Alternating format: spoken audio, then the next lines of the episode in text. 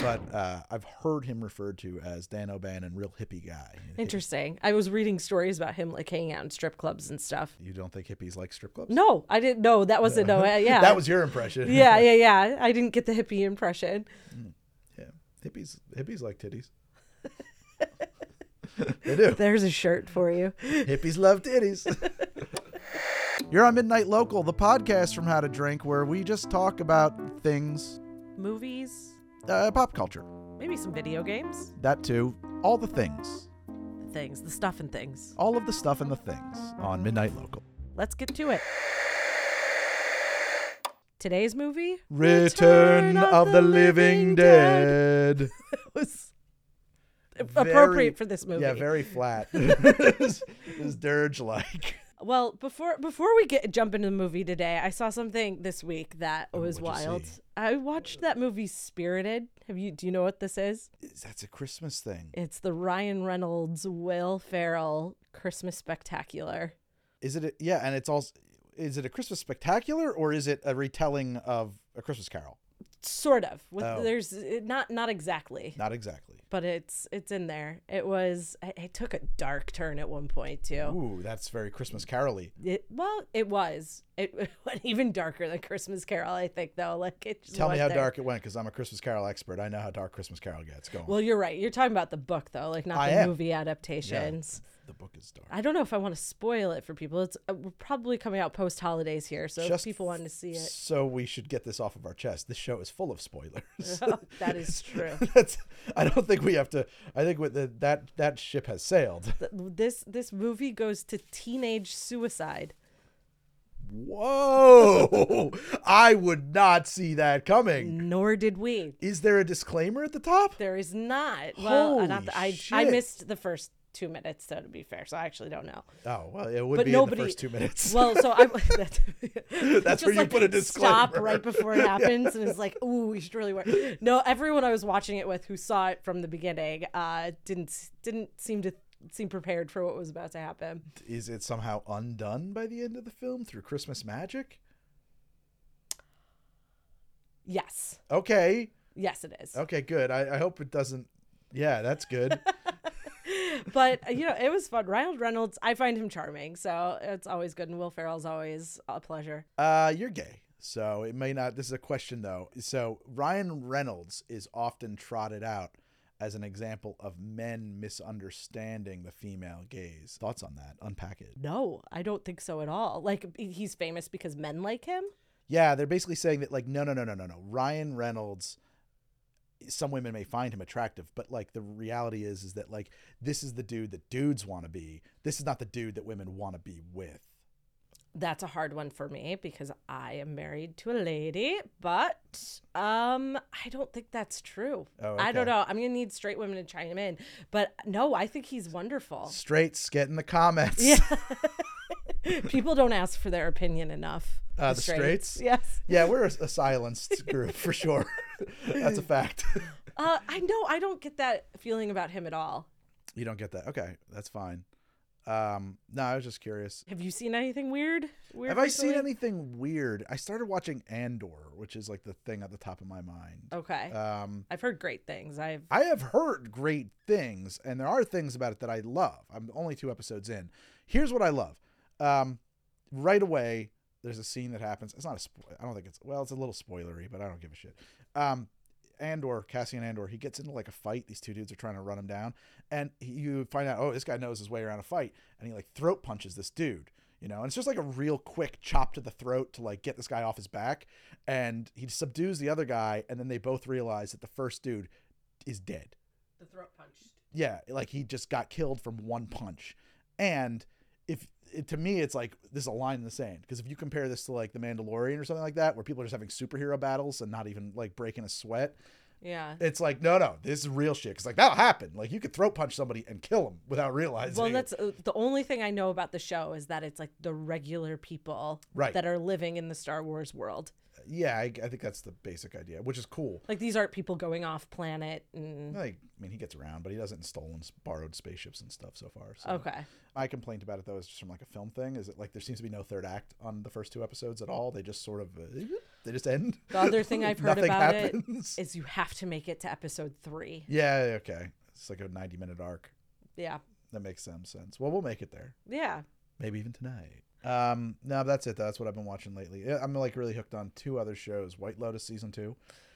Uh, Yeah. you haven't seen that yet. Was We're always like I'm always like five months behind you. I think. That's probably in some ways. In some ways, the other way around. for Yeah, sure. I think that's true. Like Yeah. we'll like we're just catching up on the boys now, Oh, okay. season three. Yeah. Do you like that? I do. Okay. I didn't know if that was like a guy show or something. There's moments where I'm Sure. like, that's for that's for the guys.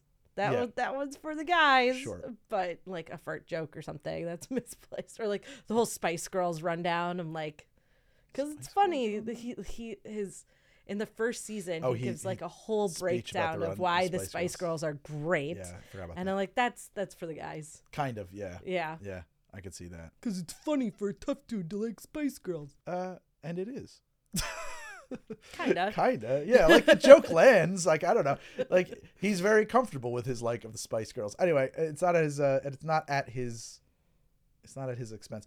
No, but I was gonna say uh, White Lotus. All I'll say about that is that that show makes me want to uh, crawl out of my skin and then turn around and set my bag of skin on fire. Like the season two is really In a good way?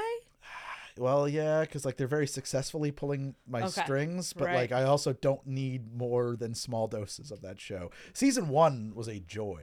Uh, season one was all about like status. Season two seems to be all about sex and Ah. like interrelational stuff between people that makes me extremely uncomfortable. To Oh, watch. interesting. Yeah. Oh, now see, now you you always you pitch me on stuff, and I finally reach a point where I'm like, nah, I have to watch it. I I'm curious. I'm not big on inf- infidelity as a major plot point. Bugs me. Okay. Yeah, I'm not into that. Fucking pisses me off. well, you're you're a wife guy. I'm a wife guy. Somebody described us both as wife guys. I am also a wife guy. Yeah, that's just two wife guys in a cave. Uh, that that should be the podcast title. Two two wife guys in a cave. they're going to be making us change it. I mean, that's not a bad idea, but then it, it does apply a different theme. And then the other thing I was going to say is that we're into is uh, The Peripheral, which is a show on um, I haven't even heard of that one. Oh, dude, it's cool. It's written by William Gibson. He's like a famous. He invented cyberpunk. He wrote the first cyberpunk novel, uh, Neuromancer. But um, it's based on a novel of his, and I think he had a lot of input on it. Um, it's very cool. The first three episodes are like amazing, and then there's two episodes of kind of like some, it's a little talky for me. It's a little little you know four lines and wait all waiting. You know that expression. No.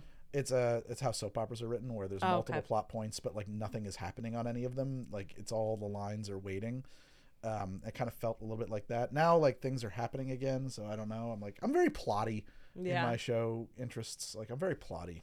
we had very different weekends Oh, of yeah, watching things Okay. because I, Well, I I, my weekend didn't involve watching anything. I was on a bender in the city with my wife for her birthday, but well our last weeks then because the only other thing i watched this weekend was um falling for christmas the lindsay lohan movie that just came out I hate your life. i was with a specific group of people this weekend and these are the things i watch with that group of people Got it. Just it's a joy in the group on Yeah. your own not for as sure. But we are supposed to talk about uh, predict if you like the movie. or oh yeah okay well this this is an easy one You know I love this. i know you love this movie Uh, know. I bet you liked it because I project myself onto everybody I look at. So you're just like me. perfect yeah. Uh, did you like it? um i do i think it's good You think it's good, i think it's good i think um but not great. Well, so I I went a little after we watched this the first time. I got very curious of about Night of the Living Dead and just sort of the whole history behind these movies. Oh, cool. I definitely think a movie like Night of the Living Dead is more geared towards my sensitivities. Like I loved that movie. Yeah, yeah, yeah. the Return of the Living Dead, like it's good. I'll put it on at Halloween, but like yeah, yeah. I don't think we're gonna do the deep dive. I know how deep you've gone into this movie. I just think it's a great. I think it's one of the greatest movies of all time. I will say right out there on a limb. I think Return of the Living Dead, 1985, directed by. Wait, hold on. a sec. I think that Return of the Living Dead, 1985, with a runtime of 91 minutes of the genre comedy horror, uh, that estimated four million dollar budget, shot in six weeks, directed by Dan O'Bannon and written by Dan O'Bannon, is one of the greatest films of all time. That's what I think. I'm right out there on a on a limb. We had to get those in there somehow. You want to do it a different way? I don't. I do want to say like the 91 minute runtime. I will. It is. It is a perfectly lengthed movie. Yes. There's a longer cut out there somewhere. Have you ever seen it? No, I I, don't- don't, want it. You don't want it. Yeah, I, I would agree with you. Yeah. I think it's perfect. There's like um, slightly off topic, but on that topic, Aliens. Have you seen, you know, the movie, the James Cameron film? Yes. There's a director's cut of it. It was on the laser disc in the '90s, and, and also it aired on TV at some point. But amongst dudes like of my generation, it was widely understood that like director's cut's awesome, bro. The director's cut is terrible. Actually, it's I never had any interest in it. It's just a boring movie that adds. It just makes the movie slower and more boring, and it has more exposition that you don't need. But the reason dudes of my generation loved it is because it has this scene where they set up these two automatic machine guns and they just like blast 10,000 aliens to pieces. Um, and it's just like totally not necessary Yeah. at all. You're usually seeing the director's ego. What couldn't they part with? and it's funny how it got cut too, which is that like they went their the the distributor or whatever said that it was just um, or the studio was like the movie's just too long. It can't Yeah. be this long. It's got to be shorter. It's got to be tighter. Like we don't want to. It's too expensive, you know, because in film, right? Like it costs money if the movie's longer. Sure. and they couldn't figure out what to cut. And their editor, maybe it was Gale Anne Hurd, it was Gale Anne Hurd, the producer, said, if you take reel two out of the movie, the entire reel can come out clean. That's incredible. Yeah, and they just took the whole reel out. maybe it was reel three, whatever it was. Sure. But like um, Gone. Yeah, exactly. Uh, for those of you who are digital natives, uh, reels of film are how uh, if you make a 35 millimeter film, a reel of 35 millimeter has 20 minutes or thereabouts of film on it, and so the film in projection would have multiple reels. Sometimes you would stitch them together into a giant platter, but traditionally you'd have two projectors and you would switch between them seamlessly. So the entire reel was just cut from the film, 20 minutes. Wow. That's incredible. I think so. Anyway, um, but oh, and I brought that up because like I would have bet that the uh, director's cut, the extended cut of Return of the Living Dead, is probably just as useless. Yeah. I think that's probably true. Yeah. I think that you should make every movie as short as it can possibly be Agreed. and then release it. Yes, generally speaking. Generally speaking. Uh, sure we'll find exceptions to that rule. uh, Mackendrick, he was uh, he had a great book on film that was like sort of going around our film school at the time. He also has the uh, great f- expression that student films come in three varieties: long, too long, and very much too long. I would have to agree with that. Oh yeah, very much so. Shot in six weeks on a $4 million budget. nice and tight 1985 4 million like that's like you could make movies back then I was thinking that too. I was, uh, like a, a couple of the movies that we've watched so far, like we just overthink everything now or overproduce. Not even overthink. We're not thinking, we're overproducing everything. it's just well they don't make the middle budget movie anymore and i mean at 4 million that's like low budget this is a low budget movie at 4 million you know For sure. middle budget then was like 22 million 30 million dollars Yeah. know? um but they don't make that either you know They really you, don't, yeah. you can't get that Well, it's straight to straight to TV. uh to streaming or something yeah i guess i mean like and the other thing yeah. too is you talk about a low budget movie this movie looks fantastic and that is because and this is one of the things you lost when we got away from film i think is that i'm sorry we're off topic. You guys just have to fucking cope. But one of the things you lost is that nowadays high budget movies um, they have the ability to make a digital film that looks phenomenal right? But back but like the ultra low budget horror movies they look still like video. They don't look great a lot of times. There's like some there's just like a lot of reasons why that is. But when you shoot on film you're shooting the same medium that the big boys are using right, Right. back in the 80s a $4 million movie was shot on the same 35 millimeter film that the $30 million movie was shot on Right. you know the lenses were different and stuff like that but like it has the same texture the same feel and so this movie looks fucking great for a low budget movie and i don't think there's a whole lot of real low budget movies that look that good anymore i think that that's a, a That's for sure, particularly yeah. in horror Yeah, I think that's absolutely right.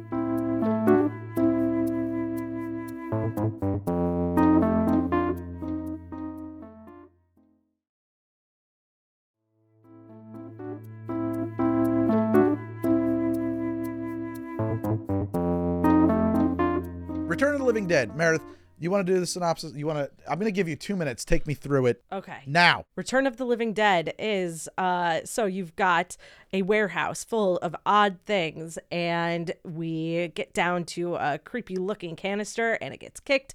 You get smoke in the air and fun ensues. The dead start to come alive. They're really fucking crazy in this movie because they run and they're here to eat your brains, which was new. We've got our two main characters, Frank and Freddy, and they have breathed in this smoke and now they are on the path to being the living dead themselves, which uh, really ties you in with the other zombies in this movie. Craziness ensues, and uh, pretty much it's just an all out zombie brawl from there. That's pretty good. That's pretty good synopsis. All right, Greg. Oh, you want my synopsis? I want your two minute. I mean, this is your movie, man. Okay, my synopsis is this Return of the Living Dead is a spiritual sequel to The Night of the Living Dead. Uh, it makes reference to Night of the Living Dead by virtue of saying that Night of the Living Dead is a true story, but that the movie was the fictionalized telling of those events. Here we see the exact same, according to this film, event occurring from the same chemicals that caused it to happen in the last time, and the the zombies are truly unstoppable. Every piece of them continues to live forever, and they can't be stopped unless you burn them to pieces for gone good. And it's just a really great zombie horror comedy where everything just gets worse and worse and worse, and there's no salvation in sight. Left out the military.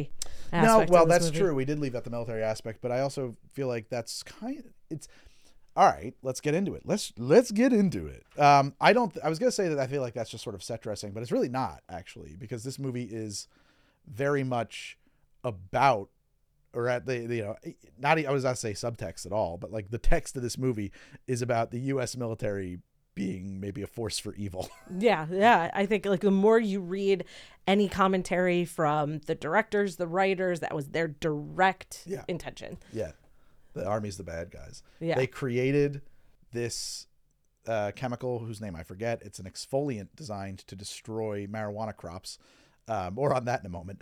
And uh, it, it didn't work. It made dead things come back to life. And uh, they bottled it all up and stored it somewhere because they didn't know what else to do with it. Actually, they lost it. They lost it. That's a whole typical army, he Yeah. says. The whole first point of the movie is he can't retire until this is found. Yeah. The colonel is stuck monitoring this red phone 24 hours a day because they lost eight canisters of trioxin 242 or whatever Yeah. it is. He's he's a total dick to his perfectly nice wife about it. Yes, he is. But they both seem kind of like dicks. I don't know. She's just making the guy dinner.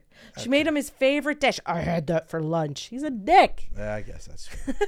I guess that's true. But um well why not get into it like the the chemical and what it what it represents. Right. Yeah. So I mean, um, I, it's funny because the Wikipedia doesn't really get into this. I think that the Wikipedia, well, the Wikipedia says that it was a, a, a comparison to Agent Orange.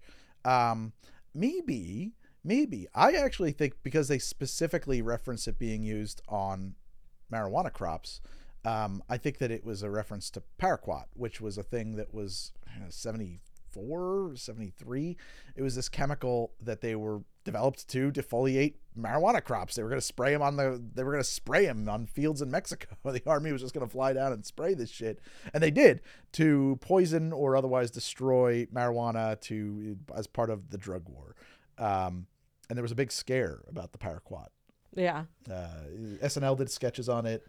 Yeah, you said your dad had a story about it. Yeah, yeah, yeah, yeah. So my dad was a, a big stoner, uh, and he he uh, also an enterprising fella, I guess. He had this idea that uh, the paraquat scare. What can I do here? What can I do here? So he went up to uh, uh, Edison Scientific, I think it was, or Edmonton Scientific. It's a Edmond Edison, Edison Scientific. It's in Edison, New Jersey. Used to be, and he got all the equipment he needed to make like little paraquat testing kits to sell to his friends. So he made like 50 or 100 paraquat testing kits, but he didn't sell a single one. Nobody bought them. Nobody was as scared about it as No, you wanted them to like, be. The scare lasted like eight months and it was over. But it's crazy, like what a cultural thing it was because, like, in those eight months, there was all these news articles. Yeah. There was SNL did sketches on it, and like since then, um, it does show up in more current stuff, like in uh, the Big Lebowski. He refers to somebody yeah, as a you- human paraquat. Yeah. I think like with the with chemicals and things like this, like, you know, it's left vague enough that you can assign it to whatever your personal connection to is or your fear is or what's on your mind. Yeah, yeah. Because I guess like what I was reading is that the Darrow company is like purposefully supposed to sound like the Dow company. yes, definitely. Yeah. Dow. Yeah. Which is why people made the Agent Orange Exactly. connection. Yeah, I think it's a little bit of both. I mean, Dan O'Bannon a writer director here. He was like a um, my understanding is he's kind of a big hippie. That's like his. I've heard, I don't know much. I've never met the man, and I won't now. He's dead. Yeah, he's dead. But uh, I've heard him referred to as Dan O'Bannon, real hippie guy. Interesting. I was reading stories about him like hanging out in strip clubs and stuff. You don't think hippies like strip clubs? No, I didn't know that wasn't no. uh, Yeah, that was your impression. yeah, yeah, yeah. I didn't get the hippie impression. yeah. Hippies, hippies like titties. They do. There's a shirt for you. Hippies love titties. the thing I wanted to talk about is like why this movie is called Return of the Living Dead, which I I find this to be fascinating. Okay, so it's a spiritual sequel to Night of the Living Dead. Explain what you when you're saying spiritual sequel. Well, because like Night of the Living Dead has a direct sequel, which was directed by George Romero, uh, and that is Dawn of the Dead. So, and it's like literally just like following this idea of the night, the dawn, and then day of the dead, which is the original trilogy. And he, then he made a bunch of other movies like City of the Dead and all these other of the Dead movies. Got it. Um, and those all follow the exact like the events in Night of the Living Dead kick off the subsequent storylines in the rest of those movies. Like they happen in the same universe. Return of the Living Dead happens like in a parallel universe where the film Night of the Living Dead was made by somebody based on a real event that actually happened, but the army made him change the details so that it wouldn't appear about that real event. I read an interesting piece of trivia about Frank when he's retelling this story Okay. because I forget the exact dates, but he gets his dates all wrong Oh. in his retelling. But it was purposeful because they're trying to make him an unreliable narrator. oh wow. Wow. Deep dive. That is cool. I mean, and that's uh, something I want to talk about too. Is that like the script is unbelievably tight, but we'll come to that. And so it's a, so what happened though is why is this movie a spiritual successor? I love this. So it was originally written and produced by uh, John A. Russo, who was the co-writer uh, with George Romero of Night of the Living Dead. Him and George Romero had a writing partnership that dissolved, and in the dissolution of that partnership, they split the title. So Russo got to keep Living Dead, right? And Romero got to keep The Night of, It's of the dead, is what he kept. right? Yeah. Well, Return of the Living Dead, Night of the Living Dead. No, but Russo or Romero kept of the dead. Well, that wasn't part of the original title, though. He couldn't have kept that. That's what it says in the. So they wrote about this in this that book. Like, uh, what are- what are the so what are the Romero movies that go on beyond this? Then, Uh, Night of the Living Dead, uh huh. Day of the Dead, Dawn of the Dead. Yeah, of the dead. That's right. Yeah, Yeah. but that's not Night of the Living Dead. Is not of the dead. Yeah. Well, so what I read that the story was was that they didn't have the copyright right, so they were both allowed to use whatever they wanted. Probably, yeah. Yeah, and so that's just how they they did that They because sorted it out they changed the name at some point in the filmmaking process. Oh, maybe. and they never they never submitted the proper paperwork for the copyright for the new name. Oh, weird. So when they split, it was like they could do whatever they wanted with it, and this is what they agreed upon. Copyright worked a little differently back in the '60s too. I think. Yeah. Now, if you make it, it's copywritten. So Russo got to make his blank of the Living Dead series. Romero got to get his Time of the Dead Mm-hmm. series based off of that. So they separated the name into two separate parts and went their separate ways. So Return of the Living Dead has a whole series attached to it. Um, I don't know. I just kind of think that's really, um, really funny. And so what ended up happening too is that Russo wrote this movie, and then he got Dan O'Bannon to direct it. Dan O'Bannon wrote Alien.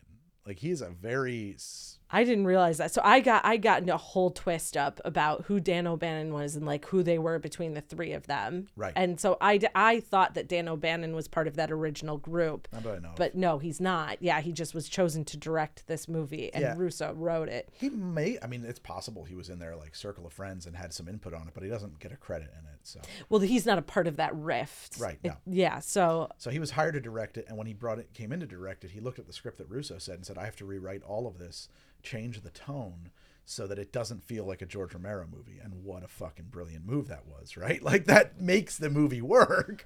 Um, Dan O'Bannon could write, like he wrote Alien, like I said, like the script is phenomenal script. So yeah, I did not realize he co-created that. Yeah, that series yeah, he's got credits on every single Alien movie uh, because like he created all the characters and stuff. and Total Recall. That was the other one that I read that he Oh did. wow. Total Recall, I can see that. I would also. Oh, but Total Recall. Okay, Total Recall he wrote, but it's a Verhoeven film. That makes perfect sense because I was like, it feels like Verhoeven. Yeah. Okay. Um, that's awesome. I didn't realize he did Total Recall. Yeah. Love that movie. Doesn't really hold up. Still love it. But uh, anyway, so that's how you end up with this movie being what it is. And one of the uh, Dan O'Bannon signatures is he also directed and wrote this movie called Dark Star. I've never seen it, but a lot of people cite it as being like super influential. It's how he got the job for Alien. And in it, there's like a space cruiser that's filled with nuclear bombs, but like all of the space pilots call them Easter eggs. Okay. And in Return of the Living Dead, they refer the army refers to the barrels of dioxin two four whatever trioxin um, as being Easter eggs. Is that where that term comes from? That's where yeah, it came from Dark Star. Oh, cool. Yeah, Like, like a- we all are using it for every little thing now. Yeah, well, it's just like his signature. Dan O'Bannon kept using it. Yeah. Yeah, like hidden, uh, like Easter eggs for D- DVD extras. Always had Easter Easter eggs. That was a big. Oh thing. no no no! I don't think it's why. No. that's a good question. Maybe I didn't like, think about that. Maybe it is where the you mean like the Easter egg. yeah, like hidden thing. extras and things like that. Oh, I I don't know. I think it's just Dan O'Bannon's signature to refer to the, the dangerous things as Easter eggs. I think that in Alien, the original script, if I'm not mistaken, one of the characters refers to them as an Easter egg, the eggs that they found. I see. I wonder. We'll have to. We'll have to find Look out. that up. Can't look it up right now because we're in the middle of a show. So one of the things that I find most interesting about this movie is actually how the living dead are portrayed.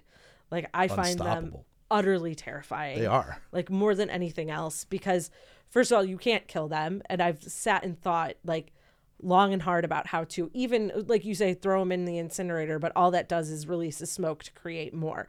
Every way you try and kill these creatures you're just creating a bigger problem for yourself Throw them in acid and then take the goop and, And put it into a barrel, which is kind of and what, never open it again or, that's kind of where the movie starts. yes exactly and then someone stumbles across it you still can't completely dispose of this thing Maybe to some extent, it's like what people thought radio nuclear waste was like at one time. Sure. Right? Because like nuclear waste isn't. Yeah, I, I, people are going to be pissed off my comments here, but like it's not actually as big a deal as we were told it was. It's like much more manageable than than I was raised to i know very little about nuclear waste Uh, I know enough to know that, like, that it's more manageable than you think. It's also a lot smaller than you think. It's not like there's like barrels and barrels and barrels of bad water. Like, it's like this, you know. From- yeah, it's like a right. little You can box. store it yeah, somewhere. from like running a reactor for years and years. yeah years but and like uh, imagine a room full of barrels with these bodies in them just Yeah. like decomposing in acid so there's that but there's also like because they make them sentient oh yeah, and then when they nail that woman down or they tie her down and they interview her like there is a stark shift for me at that moment because they like yes they're still trying to kill you they are the problem you have to kill them but like she is i'm sympathetic to this zombie for the, Yeah. and i've never experienced that in another zombie movie. They're always sort of this existential large group that is ever coming. And she's like we are in severe pain. And unfortunately for you the only way to cure this pain is to eat your brain. Gotta eat your brain. and it's like well fuck do i have more right to survive than this creature does? Like now you're like you're in a battle for The answer is yes. I mean, you're you, so the answer is yes. yeah, yeah you're, you're and like you know you're you're not motivated to kill in order to survive well that's not necessarily true Well, like what you said though is true though, like about other zombie movies, like in Night of the Living Dead, and they think that in this film too, like that we can just shoot them in the head, that stops them because in Night of the Living Dead, that's what happens, and we'd established that Night of the Living Dead is the fictionalized retelling of true events. Turns out, no, right you could cut these things into pieces, and their hands still keep coming for you.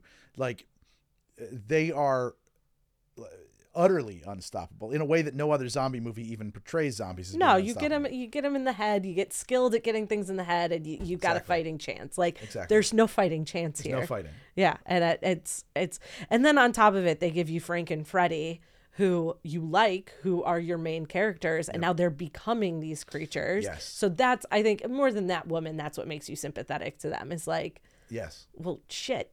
I, It's heartbreaking. I, yeah, exactly. I think that one of the things that movie does so well, you know, it's a it's a horror comedy.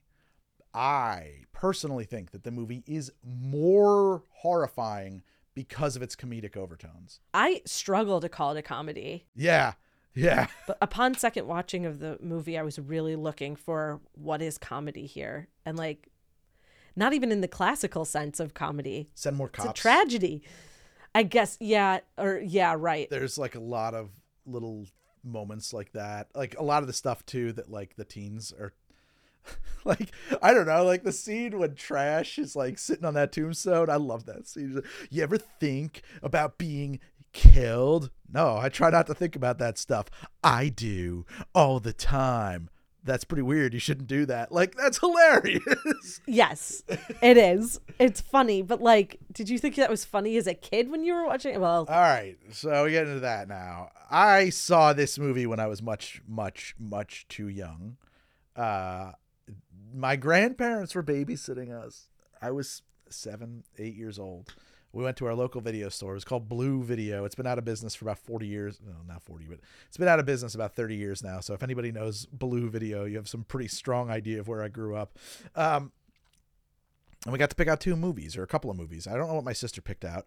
I saw this cover and said, Return of the Living Dead. Yeah, I'm picking out that. My grandfather picked out My Left Foot. And we went home and we watched movies. We watched this. To my grandparents' credit, they never decided we had to turn it off. So we got to see this movie. But yeah, wh- when I was seven, or, to their credit, to their credit. they didn't back away. They they they sta they stared it straight down and said, "We're getting through this sucker."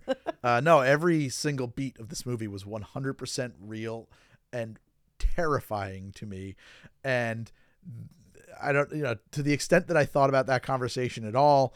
Um, no, I didn't think it was funny at all then. Now I think, of course, it's hilarious. Hilarious, yeah. Of course, that scene also precedes our big gratuitous boobs scene Right, which in of itself is funny because of the way it's shot like Right. it's so staged like there's a proscenium you know Do you think that's a nod to the? I was shocked to see like, uh, top, top a topless woman in the movie in the '60s, and oh in 68 Night of the Living Dead. She's one of the zombies. Oh wow Looks like she walked out of the shower or something. oh wow i didn't um So I was I was wondering after that if this scene if it was like it had to be there because that was probably a huge deal in the '60s. I would have thought. uh, yeah maybe i don't know I, I yeah probably it was a bigger deal not like at that i don't think in like the kind of underground cinema that night of the living dead was but yeah i mean you're right i, I never thought about that but i i think it was just there because boobs boobs. Well, money. and that's I, I think from what I've read about uh, Dan O'Bannon, he would agree with you. he likes the strippers He does. Well, that hippies love titties he he just thought. I mean, it was a movie that I made that I thought boys would go see. I didn't think any girls would go see it, so I had to have a naked girl in there. And then I went to the movie theater. All these girls were there. I was like, man, I should have had Freddie be naked too. That Yeah. was sort of what he said That's about it. That's probably true. Freddie would have put him in the seats. I think, uh, or or what was the other guy? Tra- no, not trash. That's Scuzz, the dude in the leather. Oh, I I've not seen enough to know their names I think his name of is the side Scuzz. characters yeah, yet. the Yeah. guy is always like, "Think this is a costume? It's a way of life, man. Oh, that's right. Oh, the guy with the chain going from his ear to his mouth. Yeah. not a fucking costume I put on. I do this for you." I know he says some line at some point about how it's like how he does he does so much for them and I'm like, what is the backstory here with these kids? Well, I thought it was implied pretty strongly that he was the only one with a job.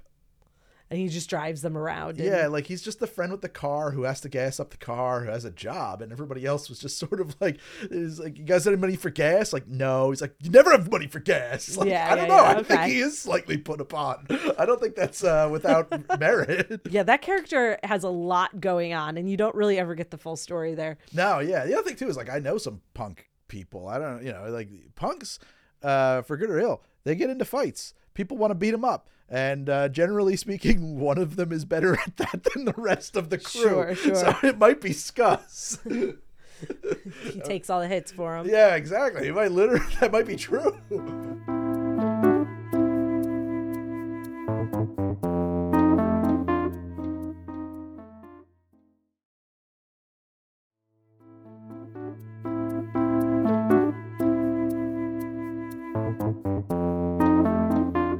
Yeah, so um topless scene in the movie. Uh obviously I was transfixed as a young man. Um my grandmother my grandmother chimes in, you know, dead silence. My grandfather's happily watching her dancing. My grandmother's like, you know, Gregory. I'm trying to do her voice now. I can't really. Uh, yeah, she was like, back when I was a, the burly Q. You know, they we you, you what you think you're seeing, you're not seeing there.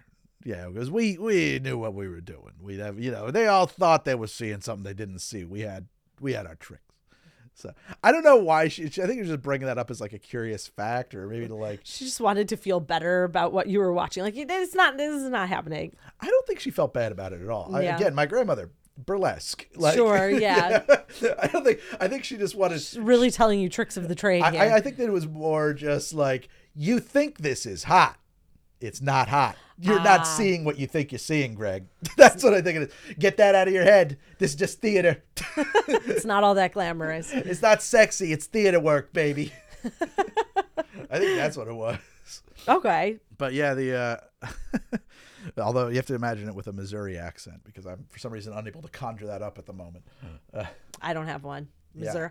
Missouri. That's I usually all I know. I, usually have Missouri. I can usually do her voice, uh, but right now I can't. So it's a, it's a Yeah, shame. you usually do. I do have a good voice for her. Yeah, it's usually it's like let me try. and- Where'd it go, Greg? I don't know. You know they come and go sometimes. That's why I can't be a voice actor. I can't just like call them up. It, that is a true talent. Yeah. If ever I'm trying to call up a voice, it is something completely other than the thing I am intending. I was asking my buddy um, uh, Ari Rubin about that because he's a voice actor, and I was like, "How do you do? You have like tricks or like a process that you note down to like bring the voice forth? Like, I do this, I put my tongue there." He's like, "No, you just have to remember. Like, there's no way to do that." It's memorization. And, and, and probably that makes sense. And also, if you had the recording, like you would have you can check back, like, "Oh yeah, okay, I remember what I was doing there." Okay, yeah. Or That like, well, I know for people who do like entire films and other dialects, they'll just do dialect coaching Oh, for sure. over yeah. and over and over again. But Cartoon voices aren't dialects, though. You might have to do like all Some of them might- voices. yeah. Yeah. sure, they might be. I wonder if there's anything like that though, where it's like, uh, this is how I get into right. This is how I position my mouth to get into this Right. character. So yeah, and then the nude scene too. It was supposed to be full frontal nudity, and I love this. In I I forget where the. Do you know where the objection came from over that? 'Cause I don't. remember. Russo Oh, it was visiting set. I'm oh. pretty yeah, and was like appalled. and so it's actually they took her up they shaved her first, nice. which which she says she says was the only degrading part of the process. Why and couldn't then- she do it herself? I don't. I she, maybe she did do it herself. They described it like a producer did it. I don't believe that that's true. I hope not. I hope that's not true. It's awful. And then, uh, and then that still was too. uh, He said that was even Leanna worse. Quigley, by the way. Right, Leanna Quigley, or not Leanna, Linnea Quigley. Linnea Quigley. It's Oh, my middle name is Linnea, and I've never like my cousin's the only other Linnea I've ever known Oh wow. until now. My grandmother's first name was Lavena. How many Lavenas do you know? The, just your grandmother. That's a weird one. Anyway, I guess that made it worse because now you could see everything, everything. So wait, wait, wait, wait, wait. Russo's first th- problem was we can't have Bush in this Russo. movie. I think it was Russo. It was just too. It was yeah, right. No Bush. Shave it down. Well, and I guess Leanna Quigley has some quote, some or Leanna, Le, Linnea. It's my own name, and I keep calling her Leanna now. that's not good. Linnea Quigley has a quote somewhere where she like basically says is like once there's pubic hair, it's no fun anymore. it's like it's it's lost its fun. Nudity is fun, but when there's pubic hair, it stops being fun. Was essentially the essence of her quote. That's a weird quote. Apparently, because- she, she did a lot of nudity in her career. Well, yeah, that was sort of her thing. Queen, but like, I mean, until very, very recently, I can't remember ever there not being pubic hair, ever there being anything but pubic hair. I don't even think I can. I can't think of a movie. Can you think of a movie that's not porn that has a pubic hairless lady naked in the movie? Not off the top of my head. No, yeah, I mean, like that would be novel, you know. We're It seeing truly- some the full vulva here. uh, I don't know, like I said. A Shortbus. Oh well, that's a porno, right? Kinda. Yeah, I haven't seen it. I mean, it is, but Okay. Well, regardless, uh interesting quote from Miss Linnea. Anyway, so yeah, it was too much shaved. So now that they've shaved her, they ended up creating like a latex prosthetic yeah. to just render her into a Barbie doll, Yes, that's yes. Never. even weirder. Okay. Yes, it is. It's even weirder. It's uh, Rachel and I have a constant like thing going about this, but in the remade version of The Lion King, they just because they the in the CG version, the live action version of The Lion King, they're all sitting around, but there there's no no suggestion there They're not at all anatomically correct. Oh, and Oh, yeah. it was it was incredibly weird to me throughout the film. It was so distracting to me. She has the complete opposite point of view. Not even, no even like shadow of fur, nothing. Just like Barbie doll Right. lions. Barbie doll lions. What does Rachel think about that? She thinks it would be insane to put anything there. I don't think She might be right. I don't but think like, either of you are wrong. yeah, it's just the thing we go back and you have forth to hold about it. two. You know, the sign of maturity, I think, is the ability to hold two diametrically opposing thoughts in your head at the same time and recognize that both of them might be true. It's an unsolvable problem. Yeah, I I agree. I guess maybe yeah. I don't know. Vote Barbie doll lion better. Probably. I mean, I also don't know that like oh they have big balls. See, we don't have have to go all the way to that. I'm just like, I, like put some fur on them so that it looks covered or something. I don't know. Wait, the lion is covered in fur. It's just it's a weird thing to have to do for a reanimated animated movie. Have you seen? Remember the Cats movie that came out with Taylor Oh. Swift? Have you seen the thing where somebody put the buttholes on them? Yes. so Cats was the last movie I saw before the pandemic started, and that was haunting me until we were able to go back to theaters. Uh, Oh, it was painful. yeah. So we got the very weird nudity scene. First movie, by the way. This is the first movie where zombies definitively eat brains. The eat brains. There was it was, Invented that. and um, the running was a big deal too. Yeah, the running and the eating brains, both very big deals in this movie. Yeah. Absolutely. Fast zombies eat brains. Talking. Like sentences too. Yeah. One of the most quoted things in this movie um, is uh, "Send more paramedics." Yes. or send more cops. Um, and I, I think a lot of people don't know that that's where that comes from. Actually, it's funny too. I was talking about the you ever think about when you're you ever think about being killed line, and somebody brought up like, oh wow, that's like where this DJ or whatever got that line from. Like you know, it's been sampled and stuff like that. It's an iconic film. This is a very serious cultural Sure. touchstone. It's amazing when you find like, things like that in the wild. Like for years, there was a Rufus Wainwright song that opens with a line from Grey Gardens. Have you ever Oh, seen Grey yeah, I Gardens? I, it's, it's hard to keep the line between the future and the past, or uh, what the, whatever the line is. Yeah. And the first time I saw that movie, as like in college, I was like, mind blown. So one of the things about this movie too that I love that I don't think gets enough credit for it, the acting. Right? Yes. I think that the cast fucking kills it in this movie. So Dan O'Bannon was going to play Frank, Oh wow, I didn't know that. and what's what's the actor's name who plays Frank? Uh, the actor who plays Frank, their name is James Karen. So I guess James Karen came in and blew them away in the audition, and Dan O'Bannon for a director to say, you know what, I'll step aside and Yeah. not act in my own movie. That had Yeah. to be a killer audition. Yeah, I think you're right. I mean, does he get a? He probably just plays a zombie or something in one scene. I don't know if he has a cameo. I would not be. I would be shocked. If he Yeah, if he doesn't, Um, that's like zombie rules. You got to be a cameo zombie. sure. But I love the acting in this movie. I really feel like the tone. Ah, you know what it is? I think I, I was trying to figure out what it is I love about it. There's no big acty moments in this movie. No giant monologues. No, yeah, Not really. Like, and and it never feels like, man. I think that the biggest problem with acting is overacting. There's a lot of overacting out there, and I can't. It just ruins my suspension of disbelief. Right? It pulls me right out. This movie doesn't have that. yeah. Every performance feels really grounded, very true to life, maybe slightly heightened, like the character is, but there's nobody in this movie that feels like false or like they they they don't exist in a real world.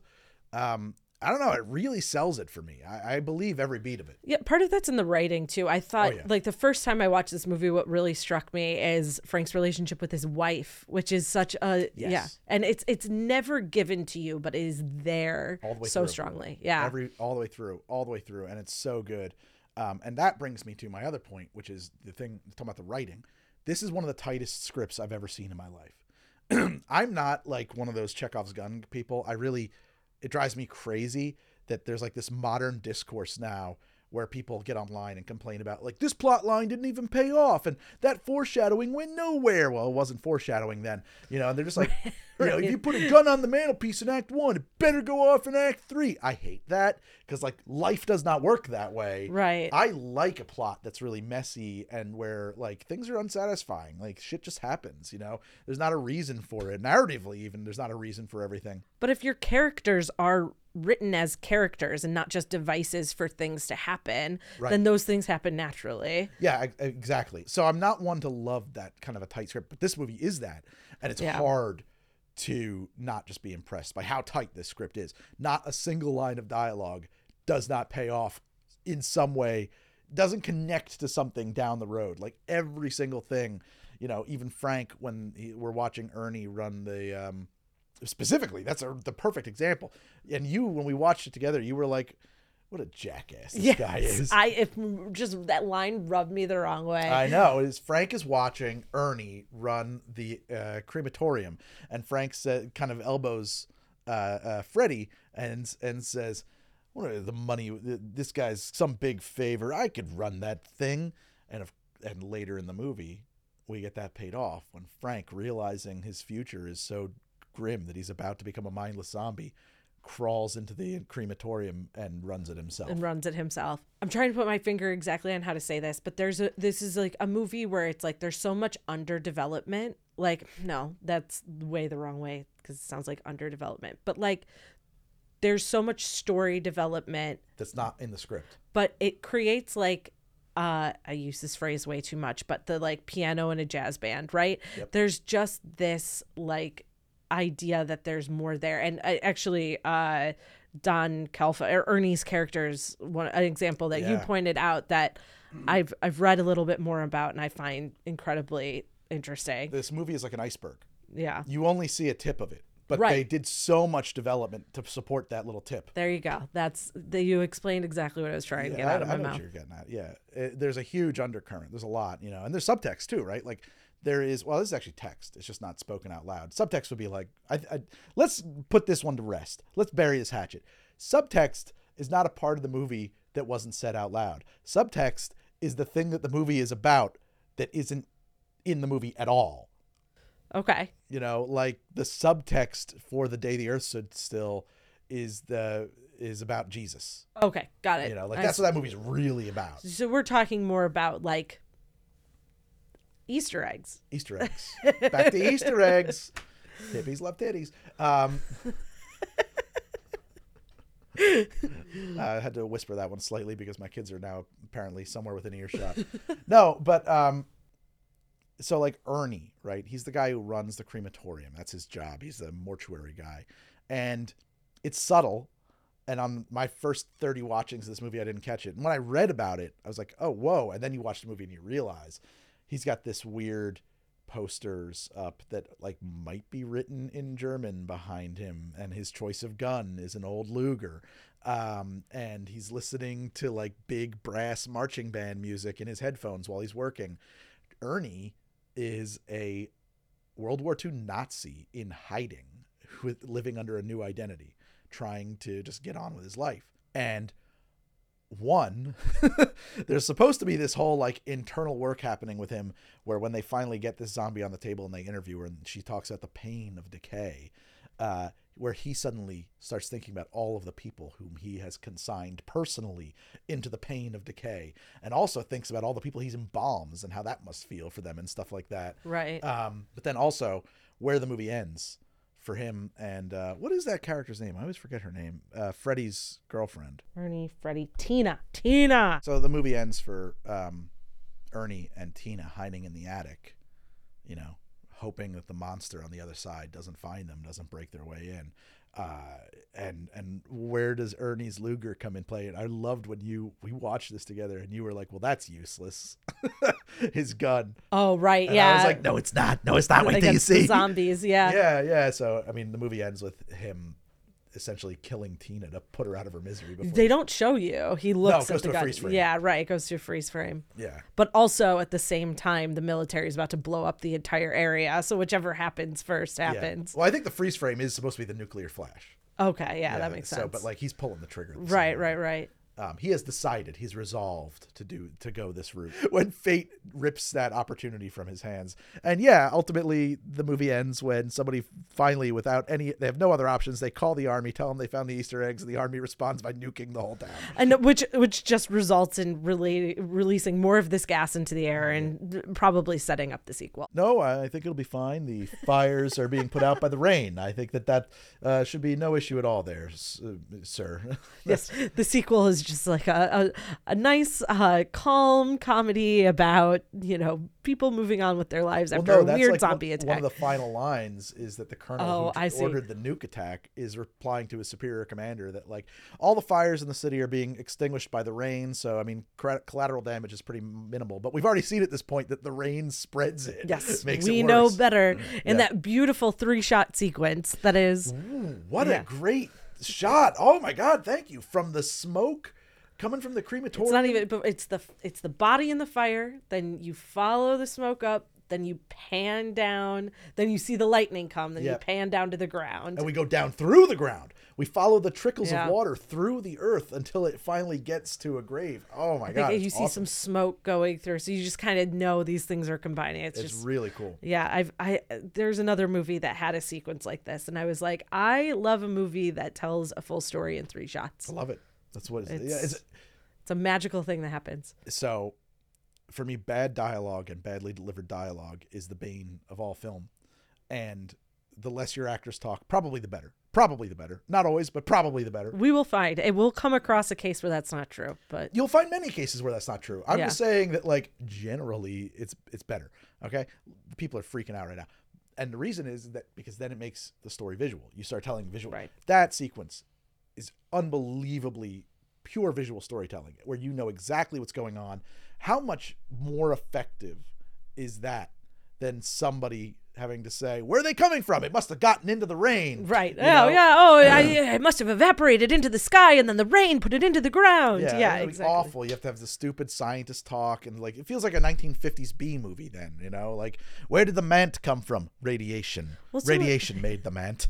it's so much more fulfilling to put things together as an audience member too, Better. because you're just like, I'm in it. I'm with this movie. Way I got it. We're together. yeah, exactly. And and also what I want to point out too is like that four million dollar point.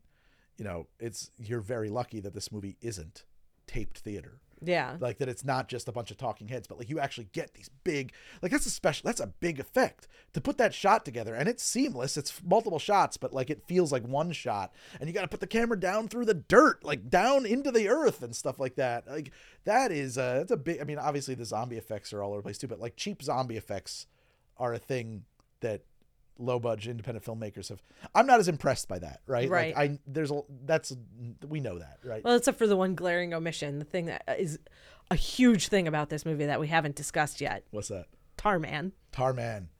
Tarman. Thank you about Tarman. Yeah, Tarman. we can't move on before talking about Tarman. Man, Tarman is iconic. The guy's movements. I always thought it was like some kind of a puppet. There is like puppeteer is credited in the movie, but I think that's for Slab Woman. I think there's Torso. some wider shots where it is a human moving. I think it's always a human. I think Oh, that the think so? Puppeteer is Slab late the the torso on the slab that they interview. Oh, right. Yeah, that's a Removing the puppet. spine. and yeah. the face is a puppet too. Sure, it's not a real okay. woman's face. But the the tar man is like a dude in a costume who has just like the most unbelievably fluid, weird movements. Yeah. and that's like s- it's it runs so counter to zombie lore. Yeah. Like he looks like he's made of jelly. So I guess that the ooze that they used for Tarman, it was also used in the Blob. It was developed for the Blob. Oh, no shit. To create, and then also slime in um in um help me out Ghostbusters too. Oh, okay. So this is like a known ooze thing, and then I guess I would have just thought it was KY. no, it's like this this ah, I there is there's a whole thing written about what this stuff is and how the special effect is created. I doubt I wrote it. it down. But like it is a thing it is a horror trope that is used over and over again. I guess they would continue to like hit it with heat guns to melt it to make it look more liquidy. Oh wow, that's wild. Yeah. No, I didn't know that. Well, and then I guess that opening shot, I guess famously the glass cracks in this opening shot Oh, of the barrel. of the barrel. Yeah. And I guess that's because they were shooting heat through it so that the stuff was melting away from the face and the heat caused the glass to Okay. crack, and it was like one of those bloopers that's like one so of the that's you're talking about mistakes. the melt. The, Yes. The, the face melt. I'm just talking about the way he moves. Is that the same stuff was the face melt? The, I think they put it all over him throughout Okay. the throughout the stuff. I, I think that the thing that this movie, and I think we touched on it a little bit before. For me, my my this movie is just so despairing. It is a bleak, desperately bleak black hole of a movie. Um, I don't know. I I love it. It it just it's a very depressing film in a lot of ways. Uh, with a smile, with like a kind of gallows humor. It doesn't let you off the hook at any point. Like, No. you're you were stuck in this situation. There's no yeah. Where I I I think I wrote down at some point like the movie what it what it makes it scarier than Night of the Living Dead is it it is bold enough to give you no hope. None. Night of the Living Dead, like they survive. Somebody survives. Like the the, the situation resolves. They are handling it at the end of that movie. yeah. Tragically, but handling it. Right. Exactly. Like there is hope that you that we'll get through this. Right. Return of the Living Dead sets it up as like, nope, no, you will not. This is the end of all days right, right. here. And we've just spread this out so much further. Yeah. Nothing you can do will stop them. Yeah. Just the way the zombies keep coming after you. I mean, it's it's an it's it's a it's inevitability. Right. Like every time the cop cars pull up, yes, it's funny that they get swarmed immediately, but it's also just like you don't even have a second of a hero getting out of the car, getting a little close. Maybe he's going to help them out. No, it is you never even see those characters. They're Yeah. just swarmed. And the crowds of zombies just keep getting bigger and bigger right. and bigger. Actually, the police think that it's rioting. They don't know what's going on. Right. because they're flying overhead in helicopters. Like all this rioting that's going on downtown. What's going on? Uh, they, the cops get overwhelmed completely in that scene. Yeah. Um, oh, you were thinking about that. I was thought you were talking about the send more cops scene. No, no, yeah, but n- whenever they arrive, when uh, like with the exception of the first paramedics get killed a little bit more slowly, but not much. You know, it is just like overwhelming and quick. God, I love this movie, Meredith. What are your? Uh, you got some closing thoughts on this one? You know, every time I talk about it, I think this is going to be true of most movies as we like continue to get deeper into this podcast. Like it's like a song. Like the more I hear it, the more I watch it, the more I talk about it, the more I like it. There's so much to keep digging into here, to keep unpacking, and I I can understand why as someone who's lived with this movie for most of your life, Yeah, like you've continued to enjoy it, find new things in it. I I I think it's a wonderful film. it's a beautiful film. It's one of the great films. There's not a lot of movies that I watch more than once. Um, Blade Runner and Return to the Living Dead. That's about it. Alien. We're gonna find some more. We'll know. keep a tally. What has Greg seen more than once? Yeah, once? exactly. Like, what what's my repeat viewing? I mean, I guess for this show, I'll have to watch a lot of things more than once. But like, this is a movie that I come back to every year, maybe a few times a year. Yeah, There's not a lot of movies that like I really love the way I love this movie. It's it's your it's a cozy blanket. it's a cozy, goopy, brain-eating blanket. It tracks. I like it. Well, that's it for Midnight Local. You've been hanging out with Meredith over here. and Greg from How to Drink. We'll see you next time on another edition of Midnight Local. Until then, we want to really give a huge thanks to our producer, Annie Villalobos, uh, Heather Vaughn, the artist who created all of our artwork, uh, Studio 71, who help us distribute and produce this whole crazy thing. Yeah. And uh, we don't have any music yet, but when we do, we'll tell you who that yeah, the list will grow. But also, if you're looking for us, you can find us over on YouTube, as we've said with the show How to Drink, which has been going on for seven plus years. So there's plenty to go through. Yeah, you can watch How to Drink over there, but you can also be watching and hearing this podcast on YouTube at youtube.com slash midnight local. You can you could be listening and watching this podcast live in my three camera studio uh, at midnight local at youtube.com slash midnight local. Uh, also where you iTunes, Stitcher, Spotify. wherever you get your podcasts. wherever you get your podcasts from. Isn't that like a rite of passage? you that have to say that. Find us wherever you get your podcasts. We should record like a Gregorian chant of it that we can just push the button. yeah. Wherever you get podcasts from. Good night. Sleep tight. Don't let the zombies bite.